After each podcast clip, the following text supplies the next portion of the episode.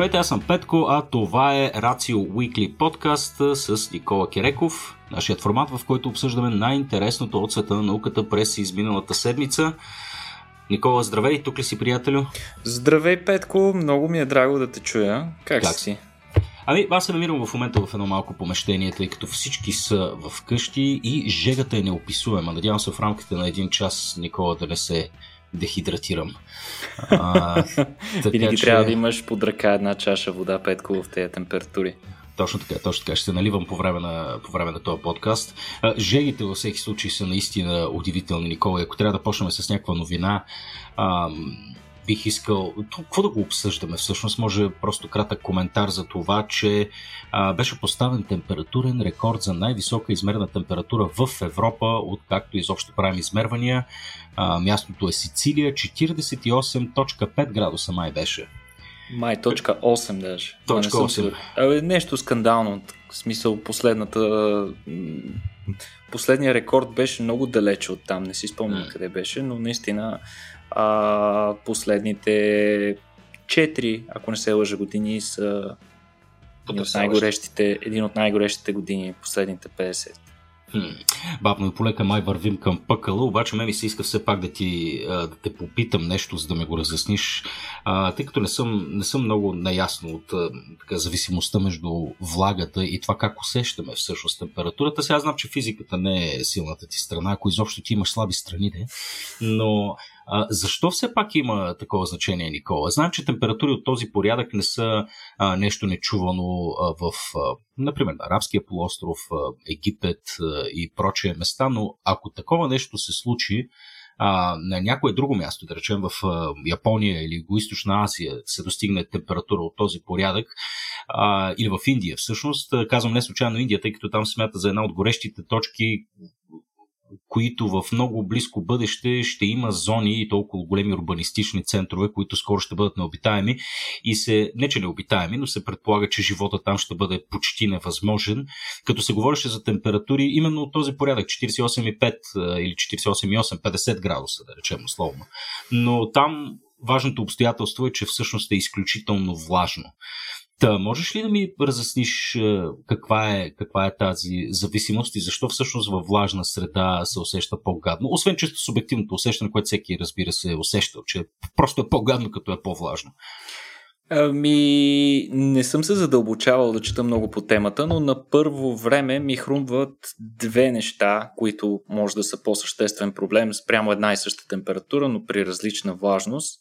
Едното е фактът, че всъщност основният ни механизъм за охлаждане е изпотяването и съответно отделянето на воднист секрет по повърхността на кожата, който, тъй като водата има много а, голям топлинен капацитет, иначе казано, има нужда от огромно количество енергия, за да промени температурата си.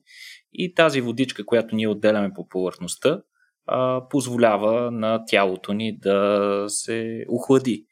А, проблемът е, че при много висока важност този ефект е много по-минимален. Тоест, способността ни ние да се а, охлаждаме под а, някаква форма, когато на, навън влажността е много висока, е много по-ограничена, отколкото когато навън е по-сухо.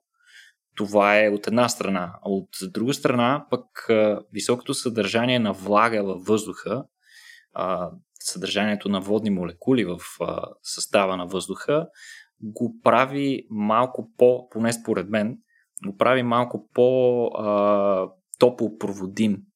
Хм. Иначе казвам, много по-ефективно се извършва об... температурния обмен между въздуха и нашето тяло. Иначе казвам, горещия въздух много по- голяма част от температурата си я предава на нашето тяло.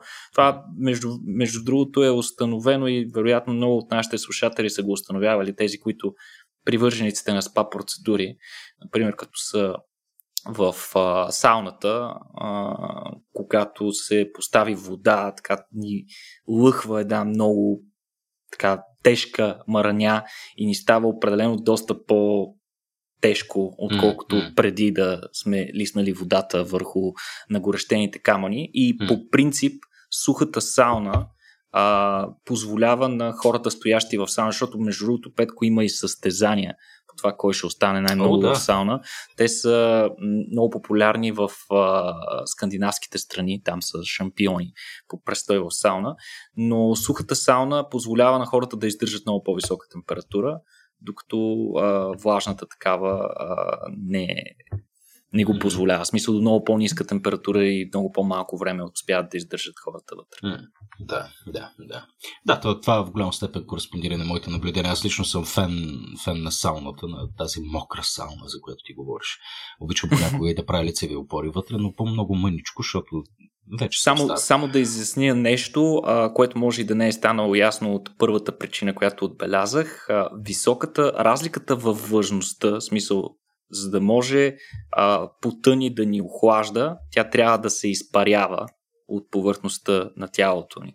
Mm. А, един от основните двигатели на изпарението е доколко наситена е външната атмосфера на влага. Тоест, ако е суха, изпарението ще бъде по-бързо, съответно ние ще се охлаждаме повече. Mm-hmm. Ако обаче навън е много важно, това изпарение от повърхността на тялото ни се минимизира много, просто защото няма на къде повече, не може да се насити повече въздуха и ние просто сме чудовищно потни вир вода, но не усещаме никаква, никакво облегчение mm-hmm. това. Mm-hmm. Благодаря ти за това изяснение, Никола.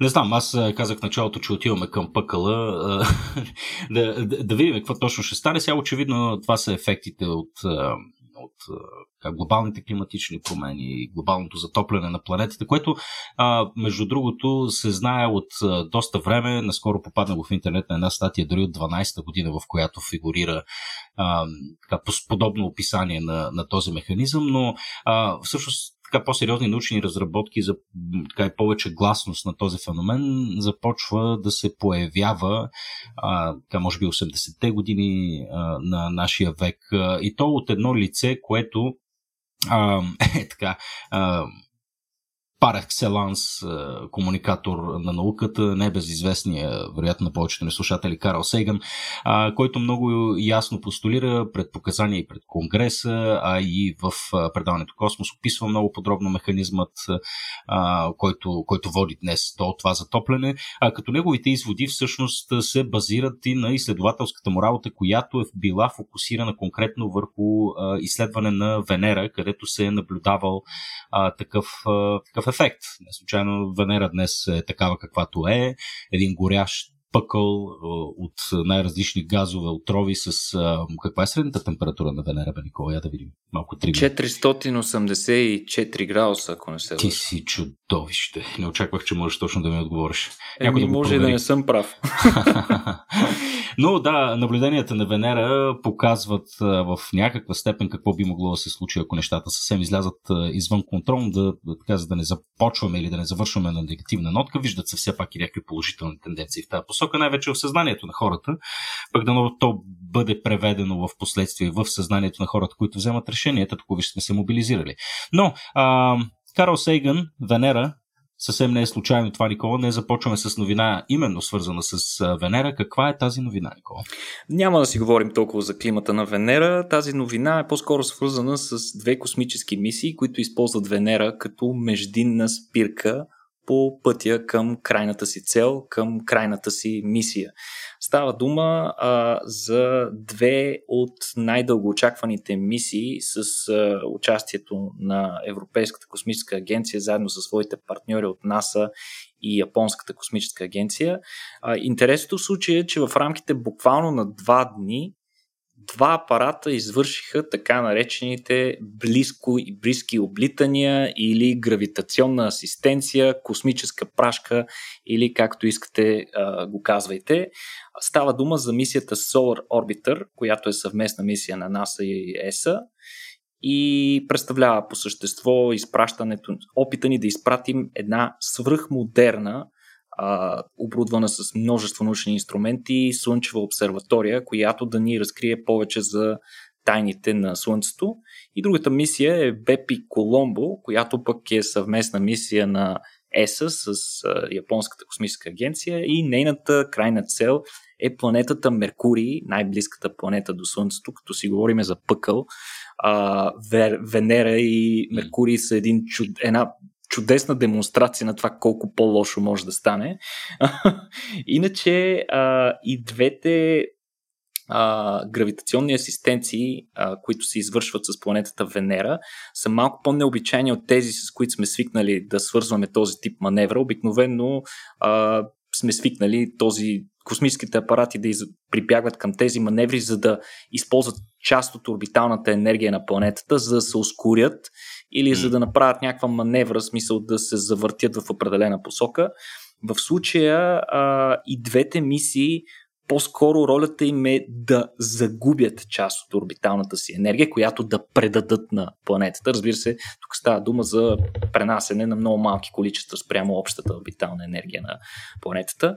Но а, това е необходимо, когато имаш за цел да навлезеш по-навътре в Слънчевата система, да се доближиш по-близо до Слънцето.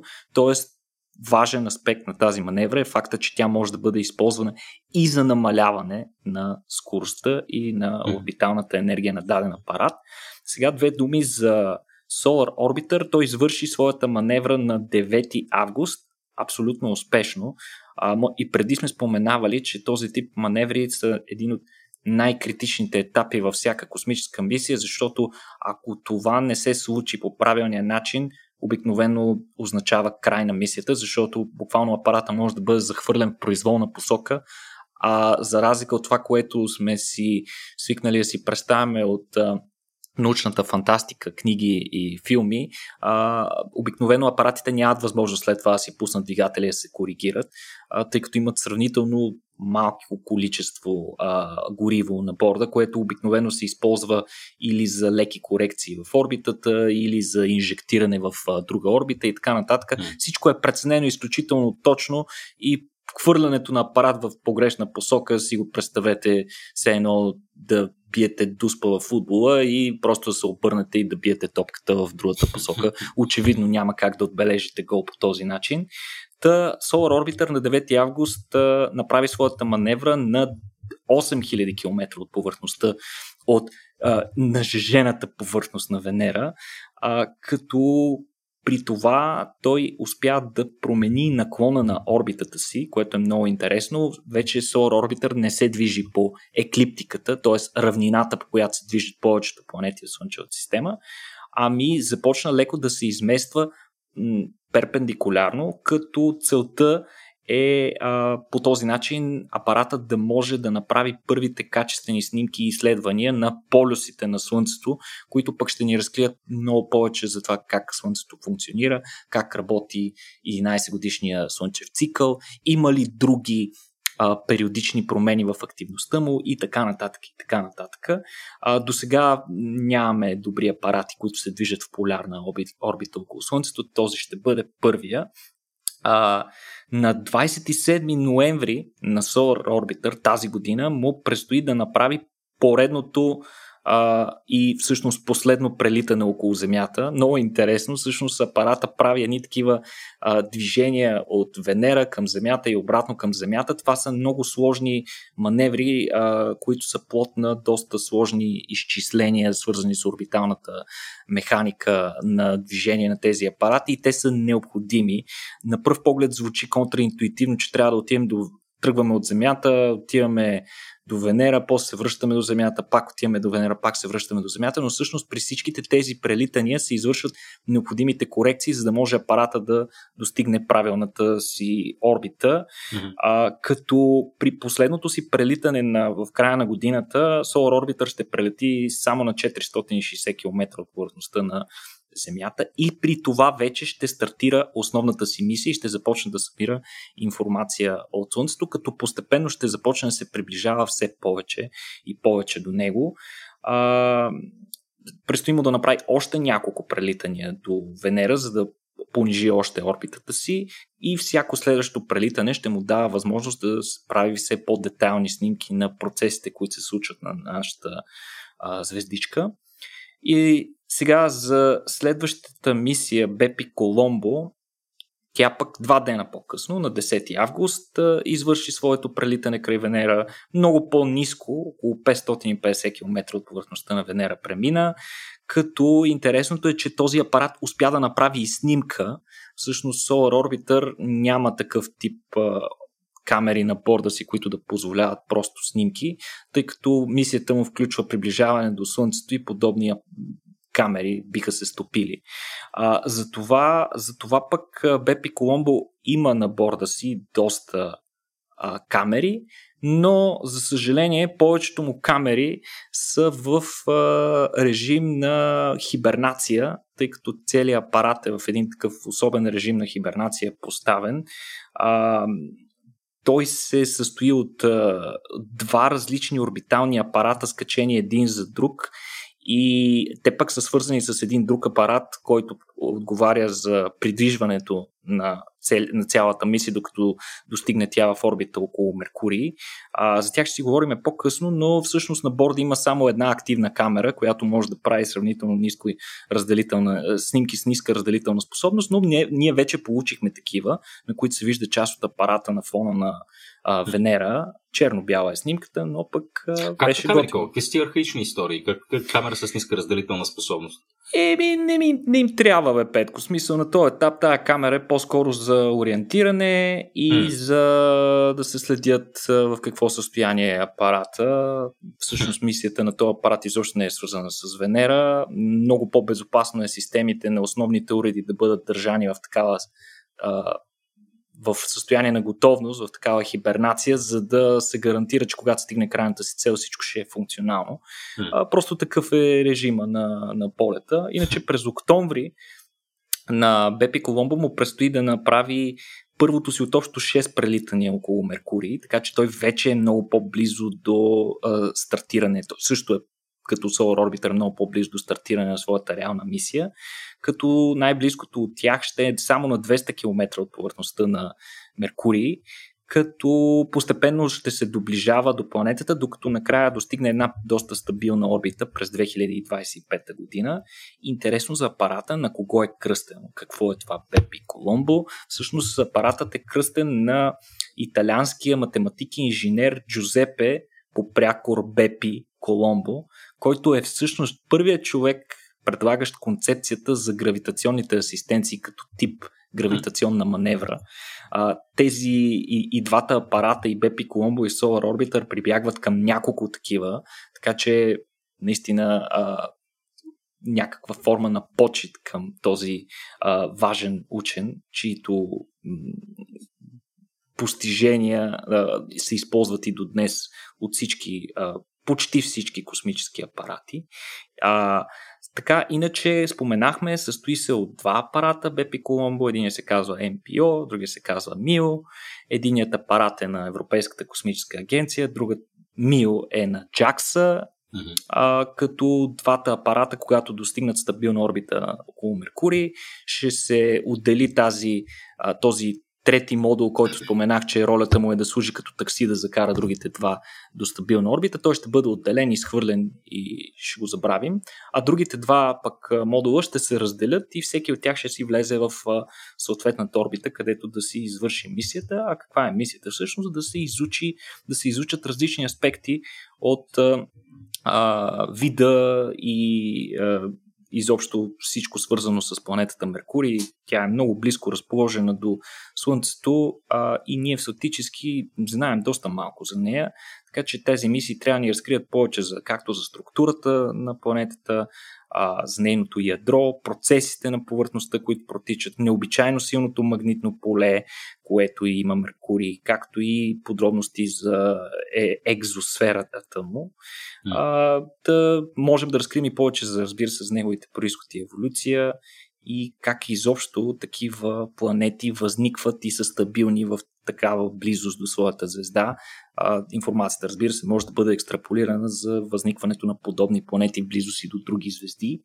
А, за съжаление, и двата апарата не са се видяли един друг. В смисъл не са имали възможност да си направят хай-файв или така да се, а, да се снимат едно от друго. А, тъй като при преминаването си те са били най-близко един до друг на 575 000 км. Това нали, не, е, не е за съжаление, разбира се, това е и за щастие. Представяш ли си, Петко, какъв резил ще да е, ако тия мисии вземат, че са блъснат една друга. а, но да, и двете мисии продължават а, пътя си и мисиите си доста успешно. Очакваме повече от тях. Да им пожелаем успех. Е, сега прави впечатление, че все още такива изследвания, които се занимават с фундаментална наука, все още са в ръцете на а, така, държавните, публичните космически програми и агенции. А, ние обърнахме доста сериозно внимание на последните авантюри на двамата не толкова симпатични за мен милиардери Джеф Песос и а, Ричард Брансън, да. Mm-hmm. Още по-несимпатичният човек. А, но, не знам, смисъл, моята, моята омраза към милиардерите всъщност бива добре парирана към искрените ми симпатии към един а, друг човек. А, Бил Гейтс. Сега тук, тук не знам всъщност какво, какво точно ще породя а, голяма част от хората. Бил Гейтс, който е жертва на а, немалко конспирации и проче, но пък а, след като прочетах няколко книги около неговата персона, изгледах един фантастичен документален филм и сайт Bill's Mind а, по Netflix.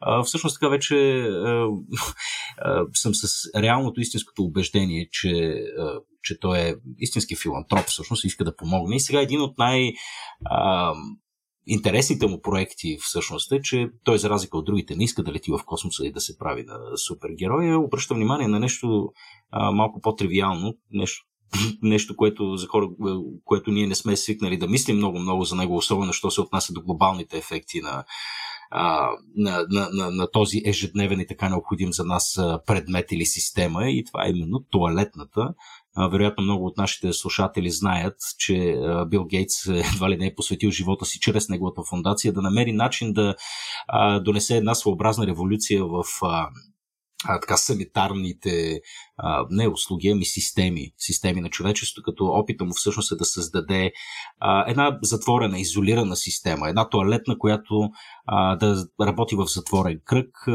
така, остатъчните продукти да бъдат преработвани до степен, в която да се получава нещо, нещо полезно, а, да е така, off the grid, както се казва, нали, да не харчи допълнителна енергия, да спестява максимално количество вода а, и, както казахме, вторичните вече продукти да се, да се използват за нещо полезно. Полезното това е мисията на живота на, на Бил Гейтс, като а, проблема тук е очевиден, освен а, липсата на така, на чисти туалетни и на чиста вода в немалка част все още от планетата, вследствие на което умират хиляди, дори милиони. Проблемът тук се свежда и до нещо друго, че в такъв тип отворени системи, в които, които ние имаме в момента в съвременния свят, в които водата от чешмите, през туалетните, през душа и ваната, всичко отива на едно и също място, то в последствие бива по някакъв начин третирано, а, ако изобщо и бива изливано в океана или в плажа Велека през една незаконна тръба.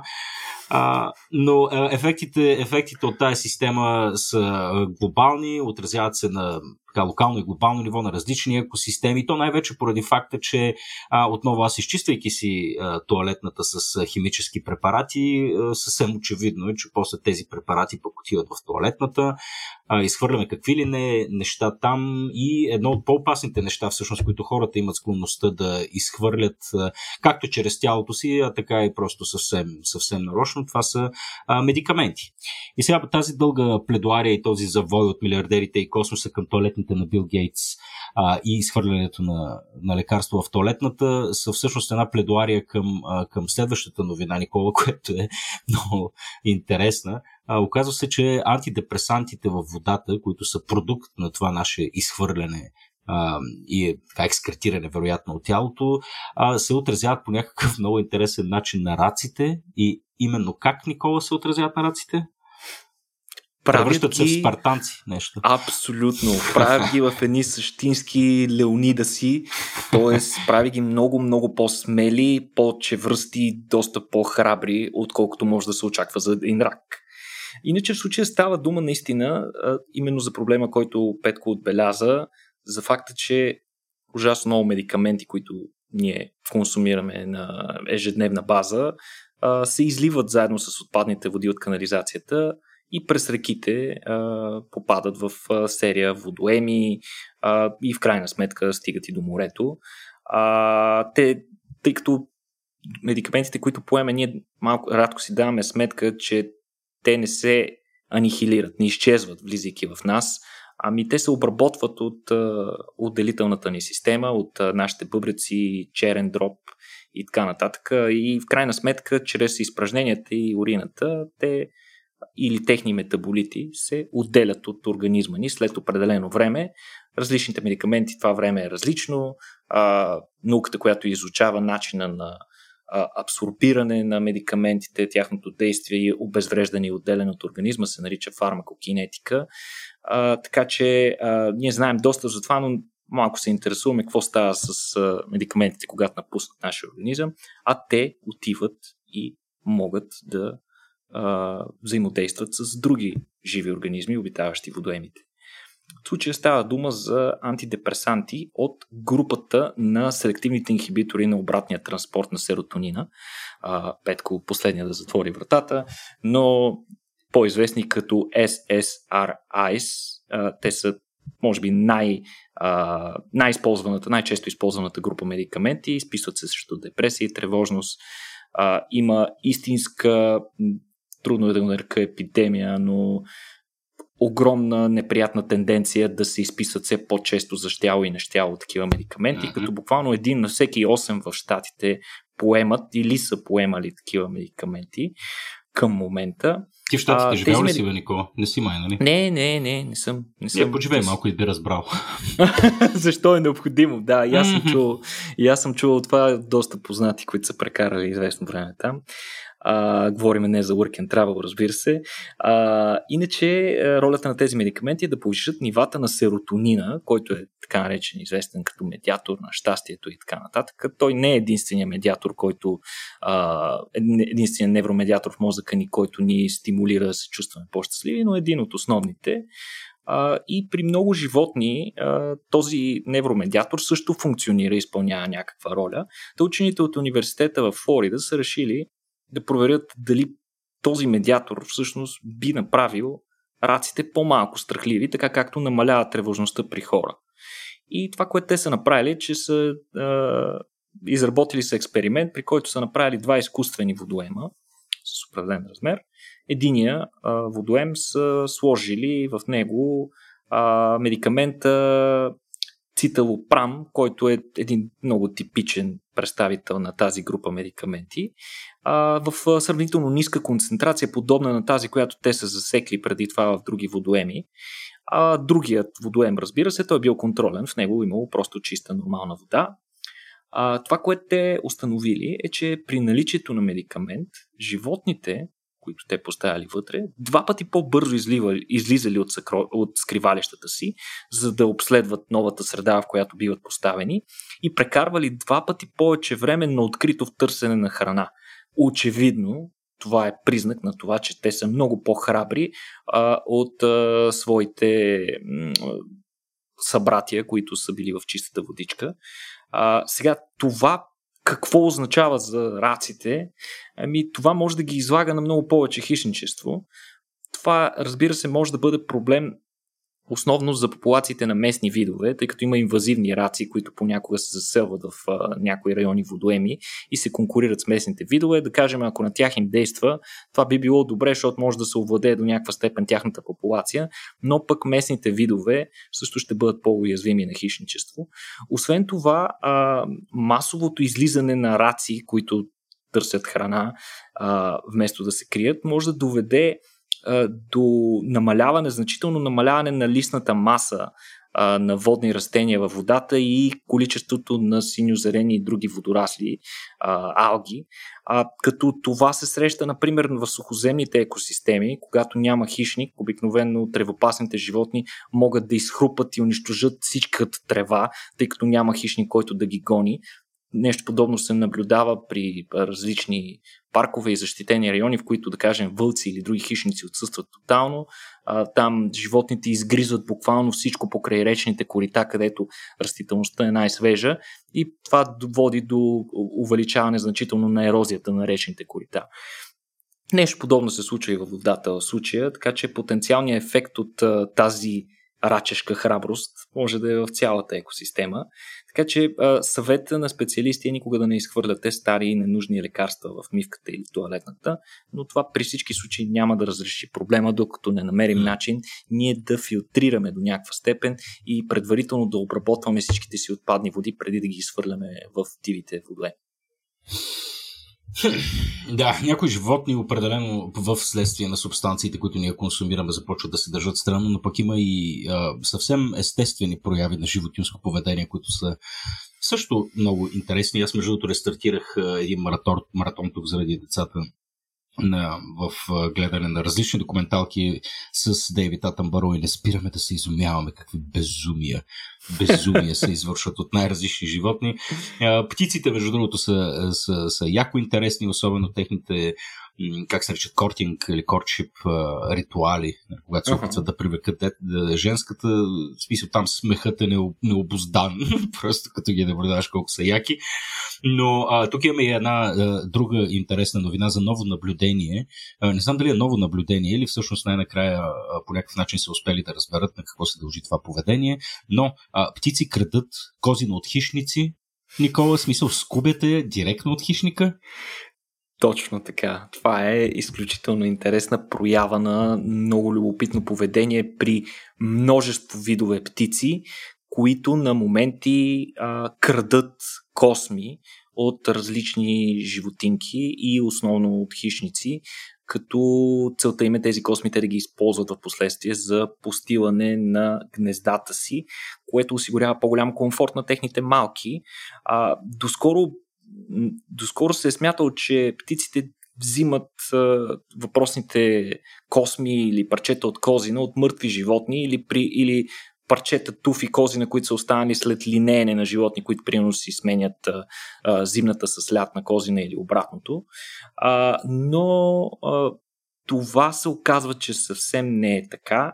Оказва се, че има множество а, вече дори не са анекдотни примери, но има множество а, кадри на любители и професионалисти, които показват, че а, наистина множество видове птици крадат от козината директно на живи животни, включително на някои от най-заклетите си врагове, хищниците, които луват с тях. Което Те е да много... са антидепресантите.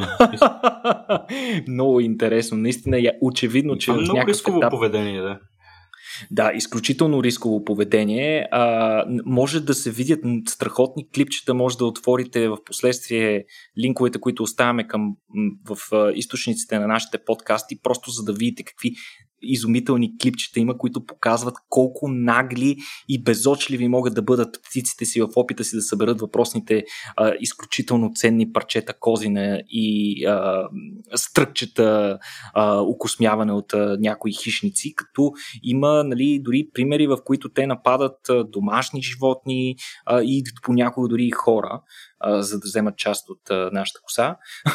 в науката това поведение не е много добре изследвано, трябва да се каже, но пък има термин за него, нарича се клептотрихия, Петко, а, крадене на окосмяване на косми. А при хора наблюдава ли се?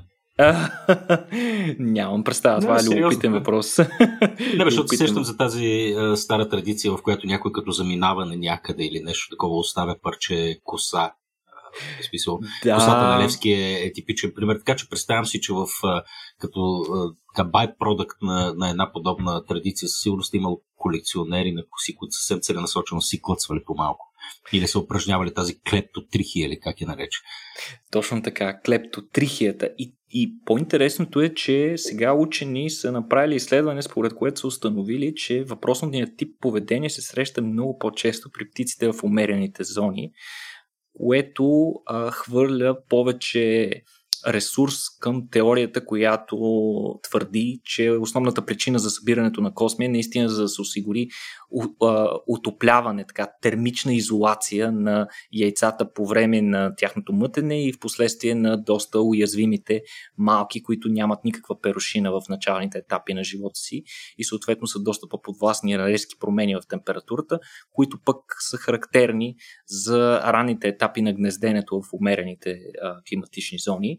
А, но тук остава логичният въпрос, който Петко ти зададе по-рано. Защо ти е да поемаш целият този риск? Защо ти трябва да рискуваш да отидеш, примерно, да вземеш от, от някой вълк или от лисица да откраднеш част от козенето, при условие, че тези животни, ако в крайна сметка успеят да те докопат а, недоволни от болката, която им причиняваш, а, просто с лекота ще си те убият и изядат.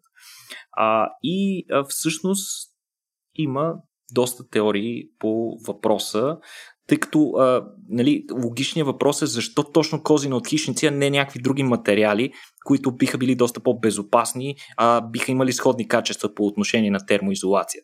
Например, корал, дървета и някакви други такива подобни неща.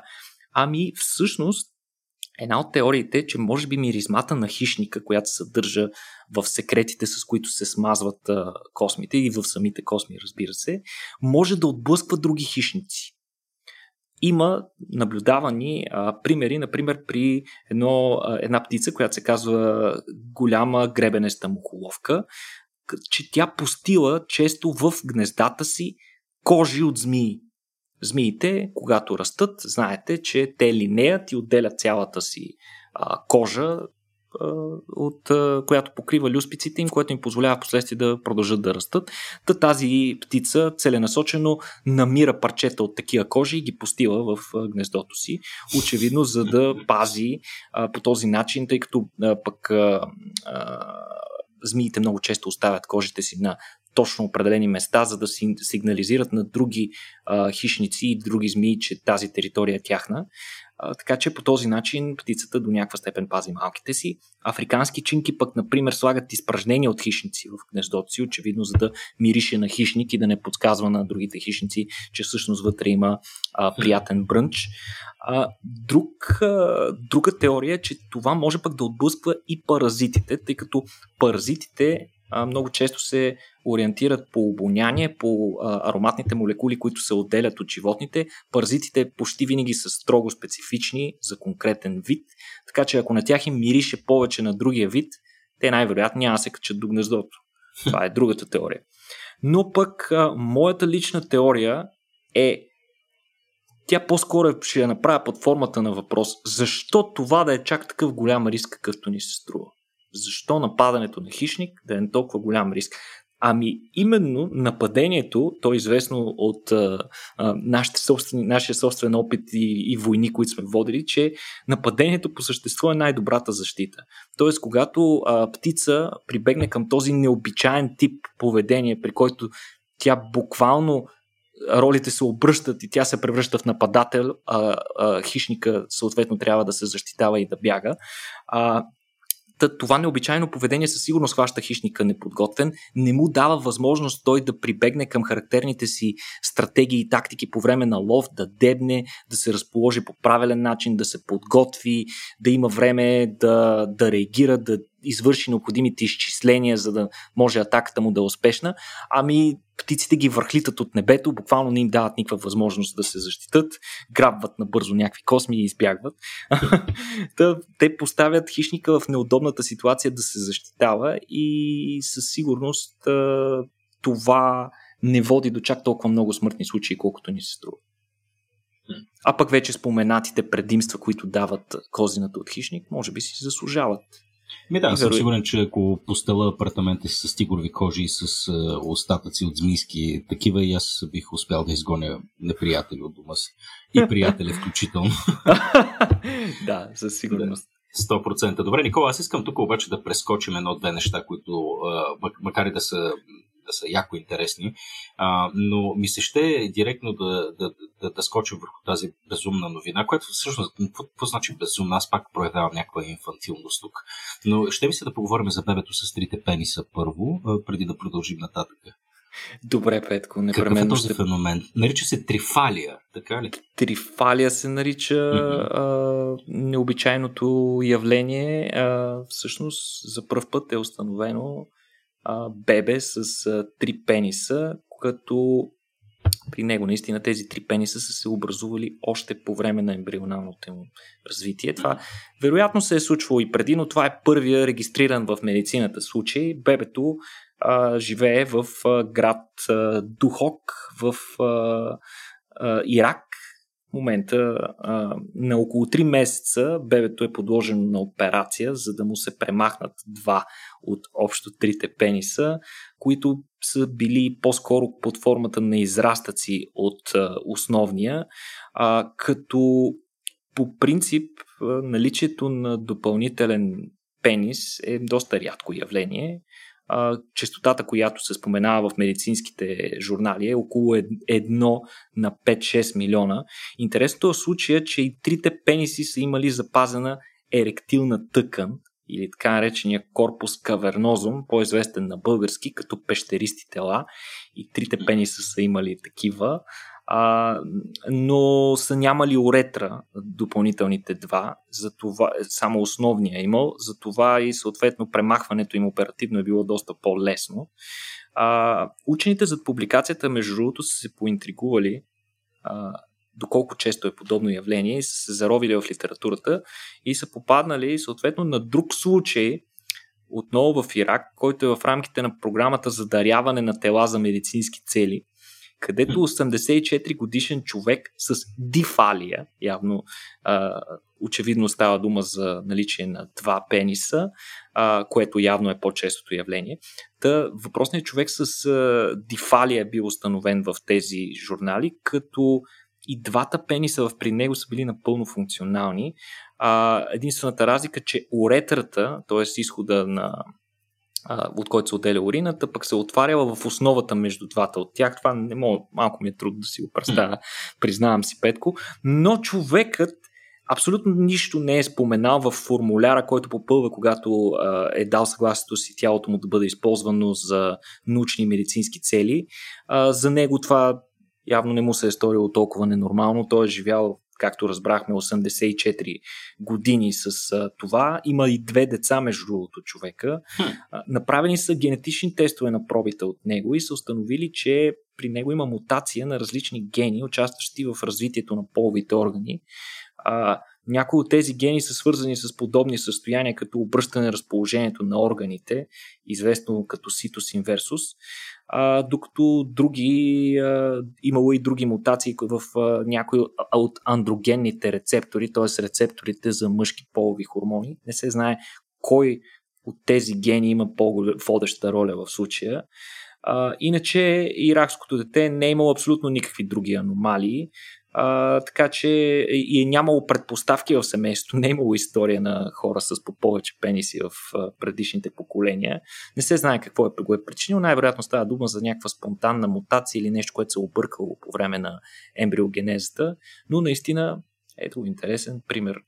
А, мен, аз продължавам да се опитвам да си представя този човек, 84 годишния, какъв ли, да какъв, ли, какъв ли интересен живот сексуален е водил?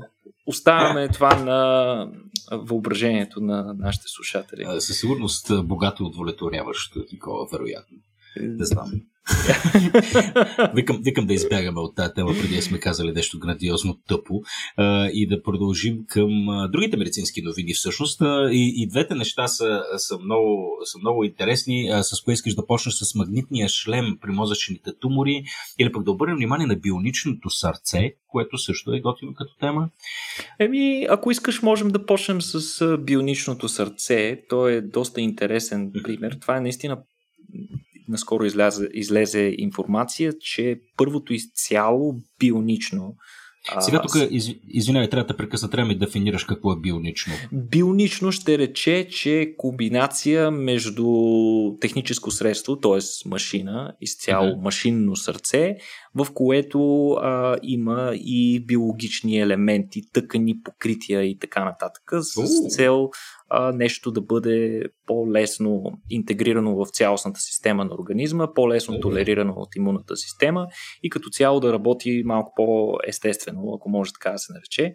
Та въпросното бионично сърце е изработено между другото от европейска фирма. Свикнали сме всички големи иновации да идват от Тата Океана, но ето, че и в Европа се правят много интересни неща и то е било имплантирано за първ път в човек, не в рамките на някакво клинично изпитване. Въпросният човек, е, въпросната операция се случила в Неапол, в Италия.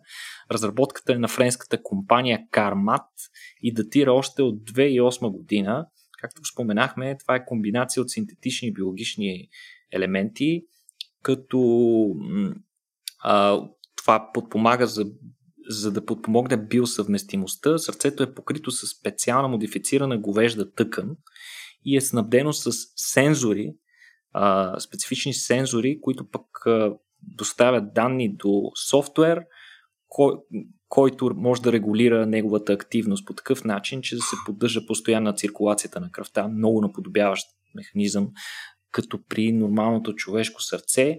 А, други подобни импланти, нали, за да кажем, че това не става дума за единственото и първото в света подобно сърце, но другите подобни импланти обикновено са изцяло механични и изискват много сериозно кръворазреждане и поемане на много сериозни медикаменти против отхвърляне на чуждите тъкани а, на, и на чуждите тела. Освен това, много характерно за предишните модели, които се използват от ден днешен, са, че те са ужасно шумни, което разбира се пречи на ежедневния живот на хората, които им се налага да си го поставят.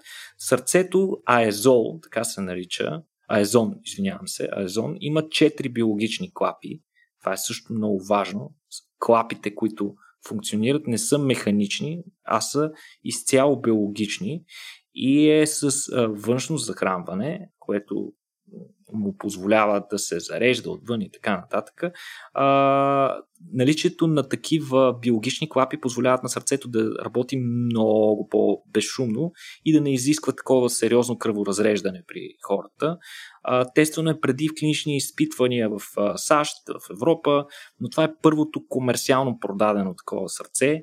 А, през декември 2020 година, съвсем наскоро, буквално края на миналата година, компанията е получила одобрение за употреба в Европа на това устройство, като решение, като междинно решение, преди да се намери адекватен донор за истинско сърце.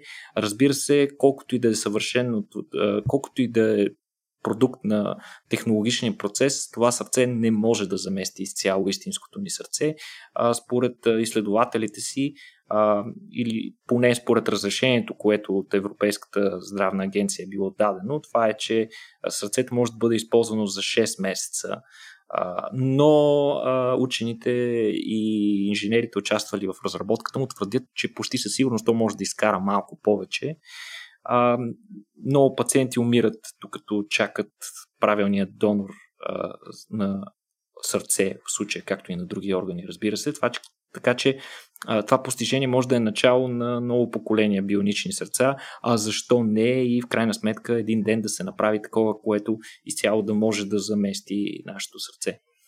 Това, което определя живота ни, а, нали, сърцето не много често и, и е свързано с а, поговорки в а, различни държави, че то цялостно а, олицетворява а, живота като такъв, човешкия живот.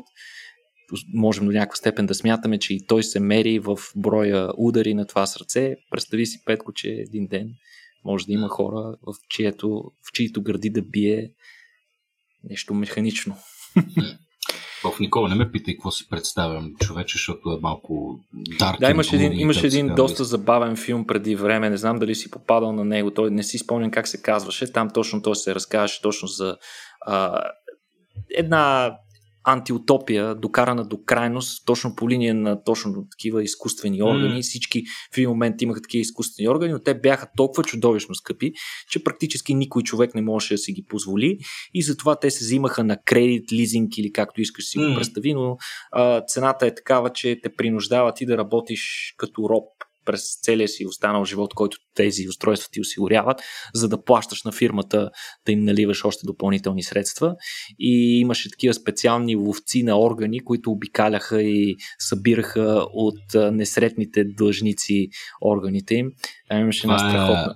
Алита. Fatal Angel се казва, между другото, на Робърт Родригес, мисля, че за него говориш. Не, не, не, не, нещо друго беше. Нещо друго беше, но имаше една страхотна интимна сцена, при която протагонистите, двамата мъж и жена от филма, а, такива чисто голи, много нежно се а, целуваха и си вадеха различни органи от различни части от тялото. Иначе филма е абсолютна простотия, ако говорим за неговата научна състоятелност, но пък представя много интересна а, морална дилема и концепция, свързана с бъдещето на изкуствените органи. Аз искрено се надявам, че оценката на филмите, на които гледаш, не се базира на тяхната научна състоятелност, между другото, защото имаш сериозен, сериозен проблем тогава. Еми, Петко, ви, това си е мое изкривяване и не мога да избягам от това. Добре, да, да, в смисъл, при че си представям се някакви мрачни картинки, вероятно не малко повлияно точно тези антиутопии а, и sci-fi филми, които по стечение на обстоятелствата са ми любимия жанр а, кино. А, въпреки това, виждаме, биотехнологиите всъщност обещават едни много, много хубави неща, се случват за, за много хора. И а, предлагам последната новина, с която да завършим, а, също да, така, да, да адресираме едно подобно откритие, което може да подобри а, живота на хора, които страдат от някакви мозъчни, мозъчни тумори. А, искаш ли да ни разкажеш и за това нещо? На мен е важно да го чуя това нещо, тъй като да, точно така става дума за точно определен тумор. Значи, по принцип, като става дума за рак, всички, всички форми на, на рак са изключително гадни заболявания, няма какво да си говориме, а, но някои очевидно са доста по-гадни от другите, Петко. Тук в случая става дума за един мозъчен тумор, който се казва глиобластома мултиформе. Това е а, за мен сега малко абсурдно да кажа, че е един от любимите ми видове рак, но е един от пълните загадки в науката. Това е наистина един от най-агресивните форми на мозъчен, на, на, на рак по принцип. Той е най-агресивният мозъчен тумор като цяло. За съжаление е един от най-често срещаните. Открива се изключително трудно и на много късен етап от своето развитие. А, засяга мозъчния ствол, където са разположени, който отговаря за автоматичните реакции, включително регулирането на а, на, на кръвоснабдяването ни и други базови функции, без които просто не можем, ние нямаме възможност да ги регулираме сами. Така че премахването му много често е невъзможно, тъй като ще убие човека, в който е въпросният тумор. А, почти винаги се връща след оперативна намеса, дори да е премахнат напълно тумора. Има много ниска преживяемост, една от рекордно ниските преживяемости при а, повечето видове рак. Да, 12 до 15 месеца след диагноза, много често е доста, доста по-малко. Без лечение, около 3 месеца е максимум, който изкарват хората.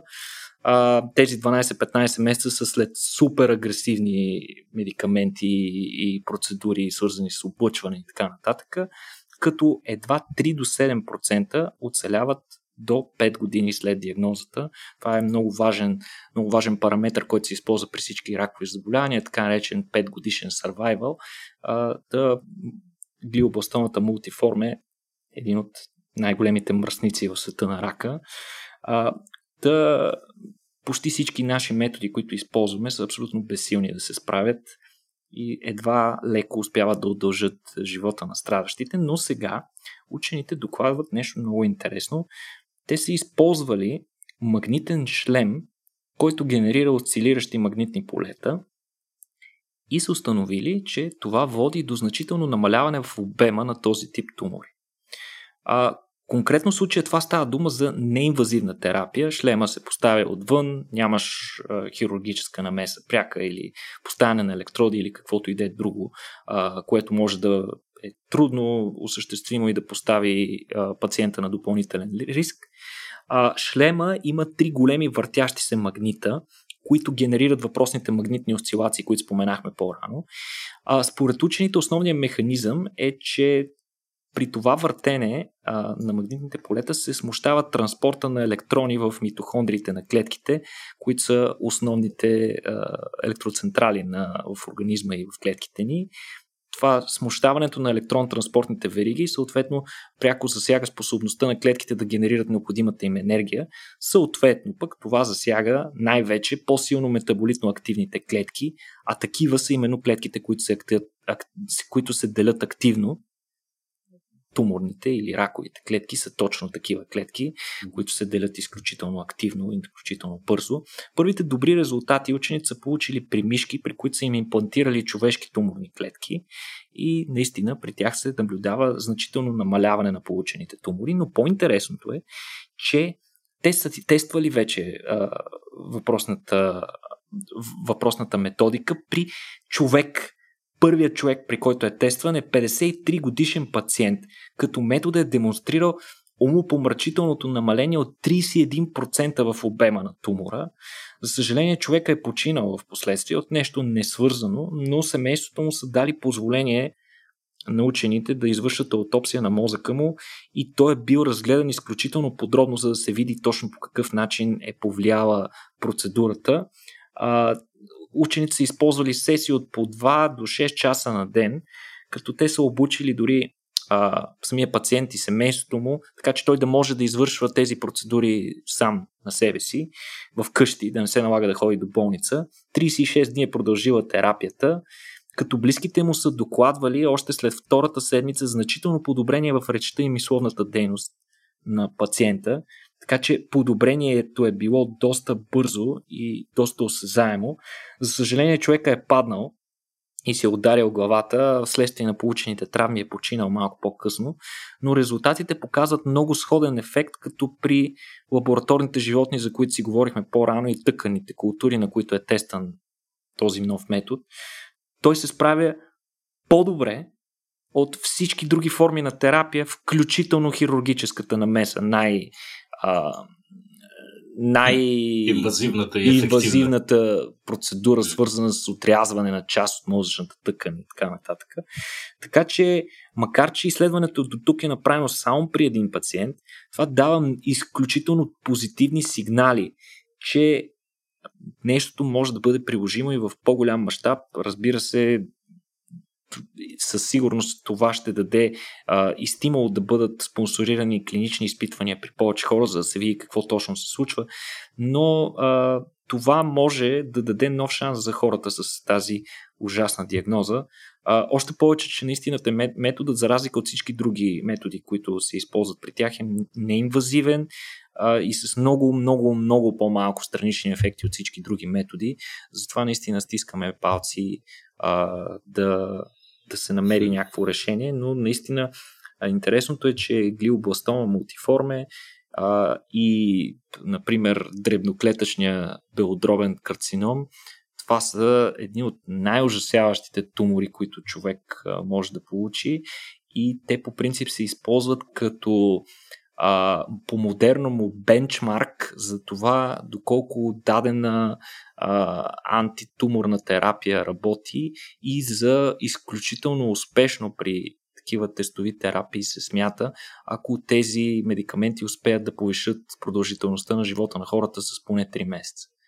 Иначе просто се приема, че те са да, доста неприятна и тежка присъда за хората, които страдат от подобни заболявания. Ох, не знам, чували сме за The War on Drugs, имаше по едно време май The War on Cancer, не си спомням кой президент на щатите беше обявил нещо подобно. Предполагам, че напредък в онкологията всъщност има, има, има и то значителен. Има, но огромен. Всеки... огромен, огромен, да. огромен напредък през последните години, особено и преди сме обсъждали а, най-новата група медикаменти, чекпоинт инхибиторите са да. огром, те са много близко до, до тази дългоочаквана утопична концепция за панацеята, тъй като те могат да бъдат прилагани на множество различни видове рак.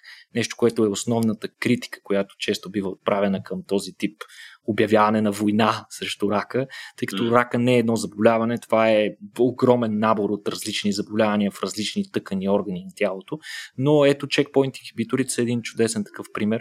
За съжаление, разбира се, медицината и прогреса на фармакологията се движат много по-бавно, отколкото да. ни се иска, много по-бавно, отколкото на страдащите от заболяванията в момента или техните близки им се иска, но прогрес има и ще продължи да има при всички случаи рака ще се задълбочава като проблем. Основният рисков фактор от развитие на абсолютно всички видове рак е възрастта на хората. Така че колкото по-дълго живеем, толкова по-често ще се срещаме с рака, като най-новите прогнози сочат, че практически всички живи хора днес, които не умрат поради някаква друга причина, не, несвързана причина, рано или късно в а, живота си ще се спускат поне веднъж с рак. Хм, да завършим ли на тази нотка, бе? Ами, аз таничко се надявам а, тази злокобна прогноза пък да послужи за добър стимул на все повече хора, все повече учени и особено пък а, хората, които в момента решават към каква, към какво образование да се обърнат, да им послужи за един добър стимул да посветят живота си на нещо такова, защото наистина това ще помогне не само на нас и нашите близки, ами на цялото човечество, в крайна сметка. Това е един от най-големите врагове от, още от дълбока древност. Да, до някаква степен се борим с инфекциозните заболявания, но трябва да обърнем внимание и на рака, разбира се. Точно втория водещ убиец по света след сърдечно-съдовите заболявания. Да, точно така. И може би третия най-голям убиец в човечеството, на човечеството е глупостта. Ние тук от Рацио сме се посветили да комуникираме наука а, и да работим в посока за едно малко по-разумно общество. Та ако тази наша цел искате да стане и ваша и да подкрепите това, което правим, може да го направите в сайта patreon.com, наклона на черта RACIO.BG в замяна на това ще получите специален епизод всеки месец от нас, подаръчета, достъп до нашия Discord сервер, където можете да разговаряте с всички нас, да определяте нашата адженда, да пишете коментари, изобщо да си лафиме.